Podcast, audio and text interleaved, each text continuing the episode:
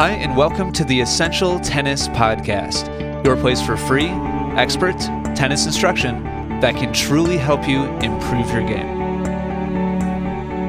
Welcome to episode number 322 of the Essential Tennis Podcast. Thank you for downloading today's show. Thank you for tuning in today. This is going to be a relatively quick thought concept that has been on my mind, something that really kind of struck me a couple days ago as I was going through some content online, watching some professional hitting, and also just kind of reflecting on my own thoughts and focus when when I'm on the court, both as a player and also as a coach as well.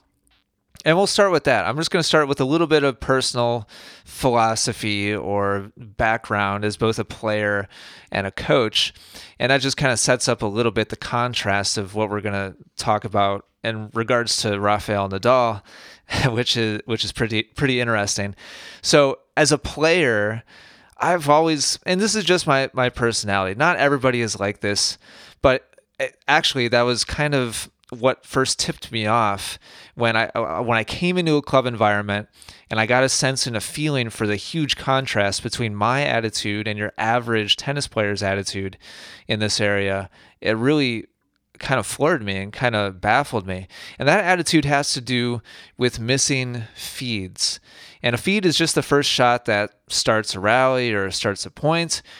And I w- I've always been kind of uh, prideful and kind of taken personal satisfaction and when i miss a feed either like just just to set up a scenario so just imagine you're playing out a point in a game up to 10 against somebody on the other side of the courts. In tennis training like high performance tennis training or team practices this is a really common setup where you have an opponent on both sides. They're playing each other out. There's no serves and returns. And you just feed a ball. You just start the point by just hitting down the middle of the court. It's just a drop hit or just toss and hit. And the whole idea is you're just starting the point in a neutral, friendly way. The whole point is not to gain the advantage, not to like try to run your opponent, but you're you're this is where the, kind of the the gentlemanly aspect of tennis, the kind of the tradition of tennis comes into play. You're you're showing your opponent almost kind of a sign of good faith that here you go, I'm just starting the points. And when you feed to your opponent, or when I feed to my opponent, I'm expecting that they generally they hit a competitive shot, but they more or less hit back down the middle to me on their first shot. And I think there's kind of an unwritten rule or law among better, stronger players that this is just how competitive points start when there's not a serve or a return. You're you're kind of showing a sign of good faith by just hitting the ball to your partner or to your opponent on the other side. So, as a player, in the past and now, I just played a bunch of baseline points against Kevin yesterday. We played some tiebreakers with serve and return, and we also played some baseline points without serve and return where we were doing exactly this. We were just starting with a feed down the middle, and both Kevin and I were, without talking about it, abiding by this kind of unwritten rule of courtesy feed down the middle and a neutral, competitive, but neutral shot down the middle on the first ball, give or take. You know, we're not going for a winner off the first shot. There's just not a lot of honor in that. so, yesterday, at least once, Kevin hit that first ball down the middle to me, the feed, and I tried to just hit back down the middle to him, and I missed that shot. And for me, I've always kind of prided myself in counting that miss. And if I were if I were to just miss the feed outright and just hit the ball into the net, which doesn't really ever happen because I've fed millions of times, uh, but does happen occasionally, I would count that as well. Like if I'm gonna if I'm gonna mess up on the easiest shot of the point, then I don't want to redo. I don't I don't want to do it over. That should count because my focus, my intentionality about what I'm doing on the court should be high even on that starting shot. It should be just as high on that starting shot as it is on the the put away forehand where I know I'm pulling the trigger to close out the point. And so as a player, I've never taken a redo. And a lot of times the opponent will say, "Oh, just do it again." But I've always kind of insisted on no, no, that I I missed the shot. I don't deserve a redo. That's your point. I lost the point, fair and square. And this is just my personality. And frankly, when I went to a club environment for the first time, and it was suddenly my job to facilitate training, to facilitate improvement, to facilitate learning and development, I was really surprised that I was very unique in that sense.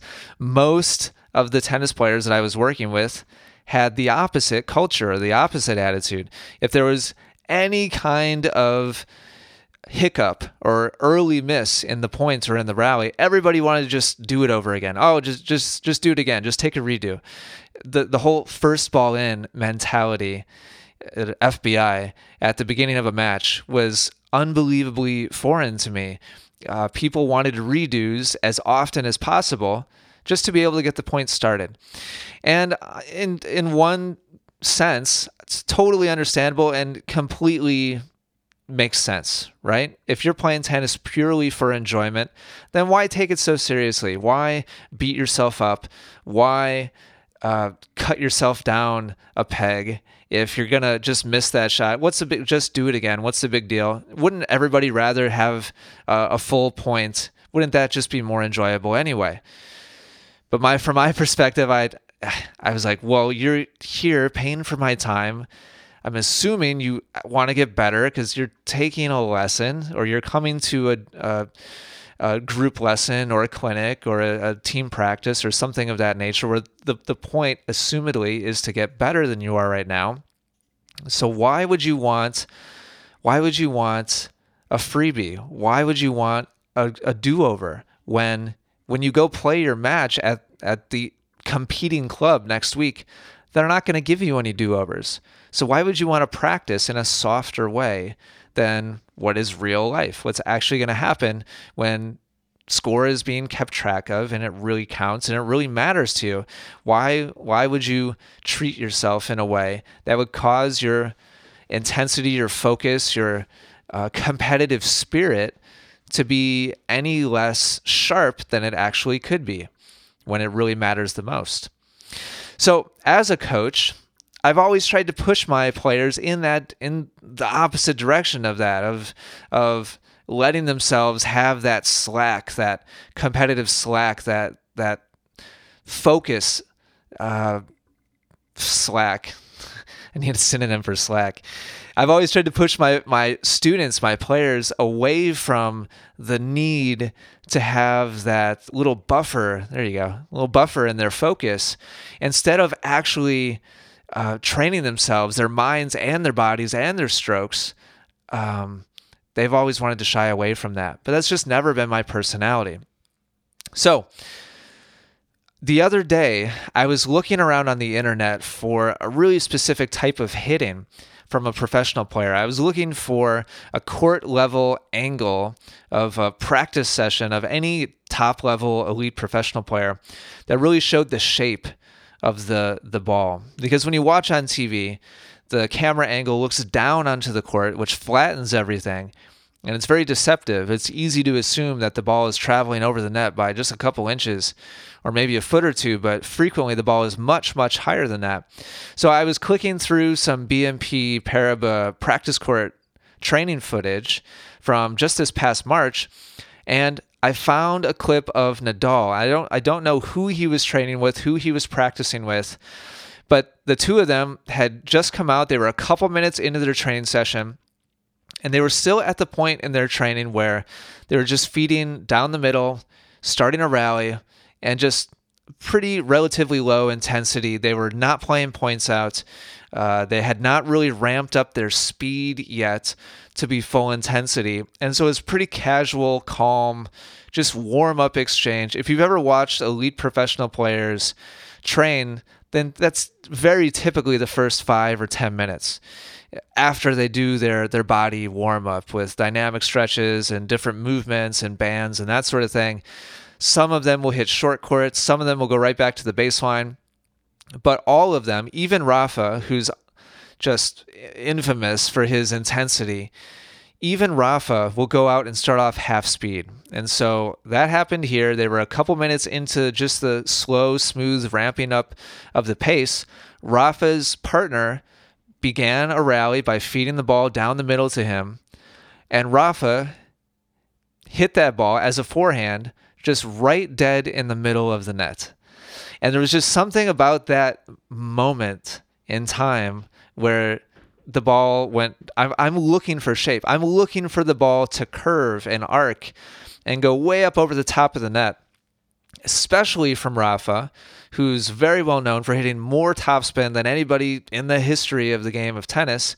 Hits a tremendous amount of shape has a tremendous amount of curve on all of his ground strokes and so my eyes are literally just kind of looking up three four feet above the net because that's where he was hitting his shots up until that point. Still in like a half speed, maybe six out of seven. I'm sorry, maybe a six out of 10 or maybe a seven out of 10 speed. He had not gotten up to full intensity yet. And so I'm expecting high and lots of spin and, and easily coming back into the court.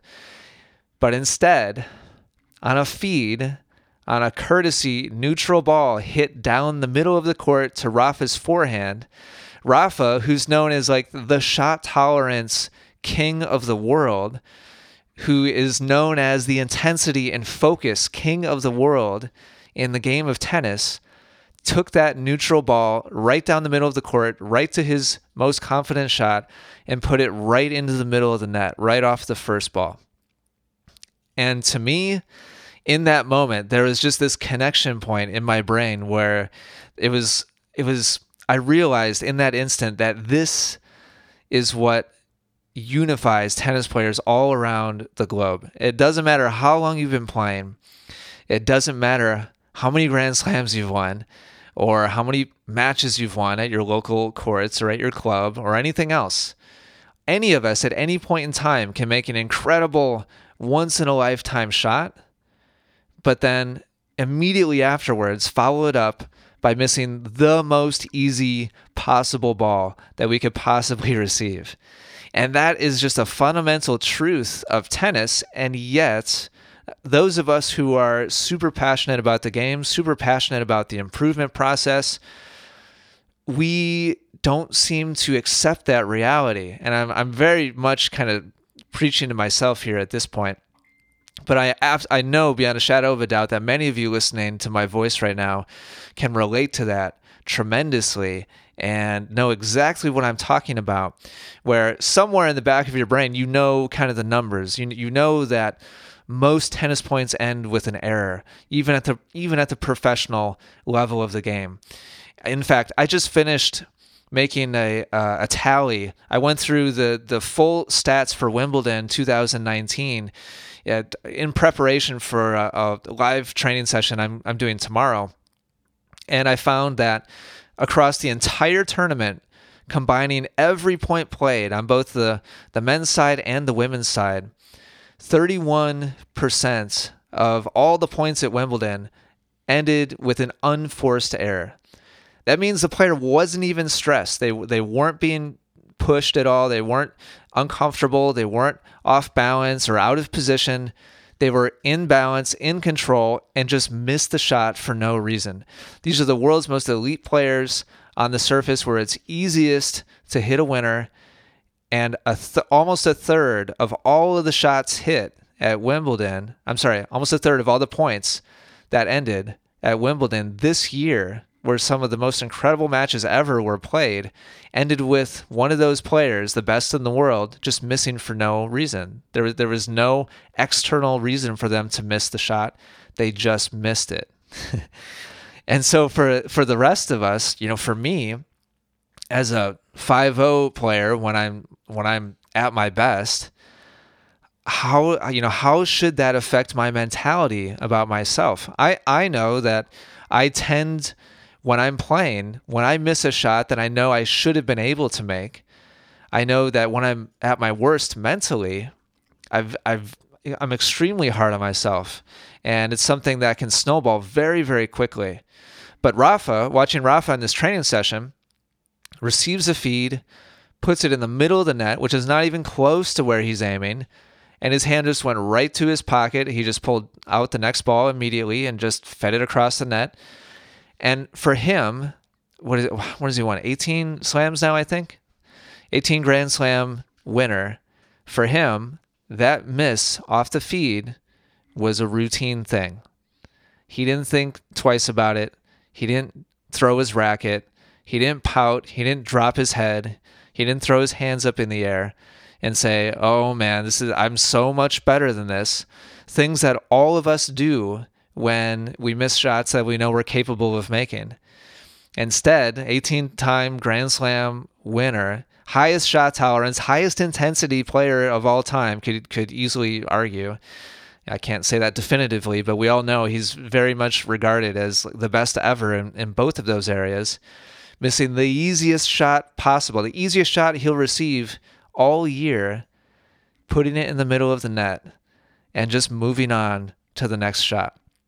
And for me, that that is very much kind of at the center of being successful in tennis. It's not that you shouldn't care, it's not that you shouldn't give yourself a reminder, but how are you allowing it to affect you emotionally and psychologically? Are you berating yourself and, and giving yourself a flurry of technical reminders and getting bogged down in swing thoughts and telling yourself, oh man, what if I'm having an off day today? Promise you, Rafa is not having any of those thoughts. He's just going to the next swing because he knows missing that routine easy shot is just a part of the game. And the very next ball might be one of the best shots he's ever hit in his life. and so rolling with those ups and downs is, is a big challenge. I'm not trying to say this should be easy, but it is something that you need to be aware of. You need to be cognizant of because if you're not, it's I know that it's very easy to get sucked into a very negative downward spiral. So, that's my message for you today. Rafael Nadal misses feeds hopefully that gives you some perspective, gives you some encouragement.